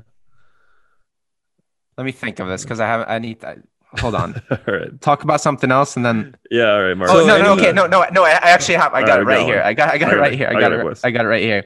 So, for example, rock means smoke. Mhm. Frit. fritt means free. So Mhm. smoke free. So if you say rock free, um, as two separate words, that kind of means go ahead and smoke. Mm, Uh, th- this is a place where you can smoke as much as you want. So rock free, mhm. right? Or rock fritt, rock fritt. No, no, no. It's an imperative. That's what it is. Rock fritt. That's the imperative form of saying smoke freely, Go do it. Right? Go But if you put it together, like as one word, so rock fritt, you take the two words, you put them together, you say rock fritt, that means smoke free, like no smoke. Uh, That's really So interesting. Gotcha. it's literally like you have the two words, they mean you can smoke as much as you want, you put them together, and it's a complete opposite. Huh. Be careful. There. How about that? Yeah, be careful there. And there's a bunch of them. So I just I just googled like examples of, of this phenomenon. yeah. Um, what do you, what do you call it again? Uh, agglutinative I don't know. A, a, agglutinative. In Korean. but- what's it called? This would be an example of that, right? This is what you're talking about, like the example. I gotta, just I gotta think hit up Wikipedia. Compound words would be Because in agglutinative languages, when you're just adding more and more like particles to it, like suffixes. and- Oh, oh, like Esperanto. Mm, no, like the two off of my head, Turkish is a agglutinative, Quechua is a agglutinative. I know that. Okay. This I I think I know what you guys are talking about. Yeah, because um yeah, Korean is definitely this is something that's actually been I've really been struggling with in Korean because I'm not used to what a, what is agglutinative? Agglutinative, agglutinative. Yeah. yeah, I'm not used to agglutinative language. So this is really like I'm having a hard time wrapping my mind or I'm getting a little bit overwhelmed with all these like different infixes and suffixes. Yeah, but Prefixes. agglutinative is like you Fixes, just have man. words. The words stretch out. Not not. Like, I don't know if Korean's agglutinative technically. So, so what I just the example that I just gave in Swedish. What's that? I looked it up on Wikipedia. As we all know, Wikipedia is the holy. Grail. It is, hey man, just like Google ends. Translate, like don't crap on Wikipedia. Yeah, yeah. I mean, they got their sources cited here. Um, but yeah, Swedish is not listed here, but Korean is. So Okay. I'm not Maybe sure the what particles make it. what that. There's all these terms here. It's insane. Nominative, absolutive, polysynthetic, Oh, okay, all right. fusional. Polysynthetic. What is Yeah. that? Esperanto. I mean, like we're we're we're nerds, but like we're not. Like, Yeah, I know. this is a That level. It would help to know. We'll get a linguist on. We'll get Paul from Langfocus one day. He'll, he'll help Yeah. us. Yeah. Um, You didn't talk, Ian, if if I recall, much about your Korean learning. How's that been? Uh, yeah, man, it was fun because I like me and Cody were smack talking because I do feel like, like you said, how Spanish and French gave me like, like I know how to learn a language, like name the language. I'm gonna go learn it now, and yeah, I'd never dabbled, dived much into an Asian language, so went really, really hard leading up to our Korean War, uh, as we called it. Um, we had, did an episode. Uh, we had it, and then since then, it's kind of like like I love dabbling in different languages. So I just kind of like fell into my dabble routine. So maybe like 20, 30 minutes a day. And I guess this is make this announcement not completely official, but Richard Simcott, the the polyglot, he's tentatively he said to come revisit him once he he's taking on Korean for 2021. oh yeah. So, Um, so uh, yeah, so we I on Twitter I just tweeted him like, hey, do you want to join us for Korean War 2.0? And he's like, give me a few months. So I was like, yeah, we're planning to do it in June. So it's another six months away. So uh, that's got me like, that's got my fuel fired up again. So it's not just a dabble language now. It's like, I want to do one to two hours because German's my main focus uh, right now, but Korean's to be like almost neck and neck with it now for the next while. So yeah, I've just been working on like Memrise. I use it as like my SRS system and really going through with that, uh, getting those chunks like like so parts of Korean now I'm like can recognize it fast. Other parts my brain still has to like when I see a big text of Korean right now, my brain just like scrambles off. But so it's really focusing on the chunks right now. That's my strategy. yeah. So yeah, I'm, it's gonna be fun. It's gonna be stoked. It's actually That's it's gonna a whole new incentive for 2021 to have Richard Simcott on. Oh yeah, yeah. So yeah, that's my situation with uh, Korean. Yeah. Have you guys um I don't know if you're aware of it, but the the Iyagi series that um Talk to Me in Korean does, that is the ultimate resource. Um Okay. Yes, and I'm like, ah, I actually tried getting into it, but I'm ah, I'm still not at that level. Like it's still. I found like I got the tra- I downloaded the transcripts and I tried sitting down with it and listening to it, but I found like there's still way too many words that I don't know. So I'm still not at that level where I can utilize that resource. Yeah. I mean, I I had that on repeat. I've listened to some of those conversations so many times. It's ridiculous. But um Yeah, yeah, the first one I had the same experience. Like I had to really sit down with a pen to paper and like, okay, what's this word? What's that word? But then once you've done like 10 of them, it's just like it comes naturally. And then, then there's only like a few words you don't understand Yeah. each one. Mhm. So that was really what elevated my Korean. If I had to name a single resource, that Iyagi thing that they do is, yeah. Because the problem with their podcast is it's all in English. yeah, that's I've You know, Ah, right. yeah, yeah. Yeah. So, um, yeah, if you really want to jump in the deep end, Um, right. That Would and then say- once Sorry, would you say like once you hit the click moment, then you can start using it, and that's what'll really like uh, take it to the next level? if I was starting Korean from scratch again, I wouldn't hesitate to dive right into that stuff because um, even before you can understand it all, um, I think there's a value to hearing it, especially on repeat. You know, it's like 10 minutes long. So Yeah. If you have the same one running, I've gotten I've gotten into that like the re- repetitive listening. I think there's a lot of value in that. Um cuz you really understand the the um intonation and everything a lot better Yeah. like true. Yeah. um it kind of burrows its way into your head after you've heard it like dozens of times. Yeah. So I would say, yeah, there's no need to wait to jump into it because Yeah. even if you're only understanding 50% of it, like things will start clicking more and more the more times you hear it. Yeah. Um, and that's another thing, just a general thing for me in terms of languages is letting go of the need to understand everything. yes, very. I think very important. Yeah, that's like an, a crucial mentality to have because then you can enjoy things even if you don't understand 100% and that's what kids do um, Mhm. Um, really you know they can sit through the lion king when they're three years old and even though they're not understanding all of it they're like Mhm. watching it again and again. Oh yeah.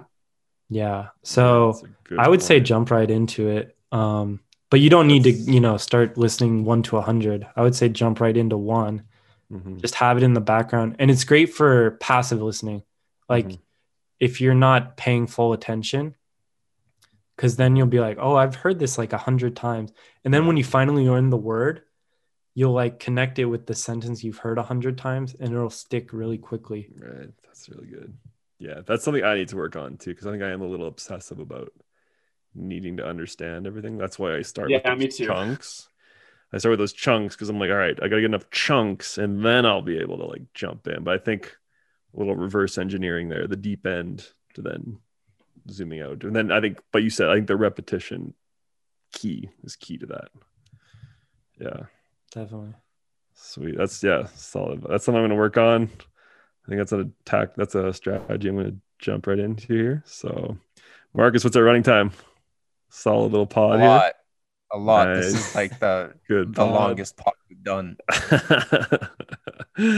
Up to the Korean War, maybe. That's that's So, that's the thing about languages, man. They they get you talking. on and I'll get you. Yeah, Wow. that's, that's kind of the point of them.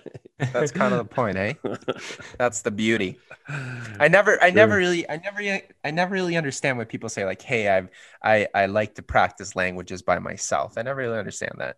Like a lot of people have that as their method. That I speak to myself because I'm, I'm introverted. I'm, I don't like speaking to other people. Um, and I, I, I personally never really understood that. Maybe we could save that for another, that discussion for another lots, episode. Lots, but lots to discuss. Lots to discuss. there's, Mm. there's a lot of discussion in Yeah, that. that's yeah. a whole two-hour discussion right there. yeah, right, man. Right, right.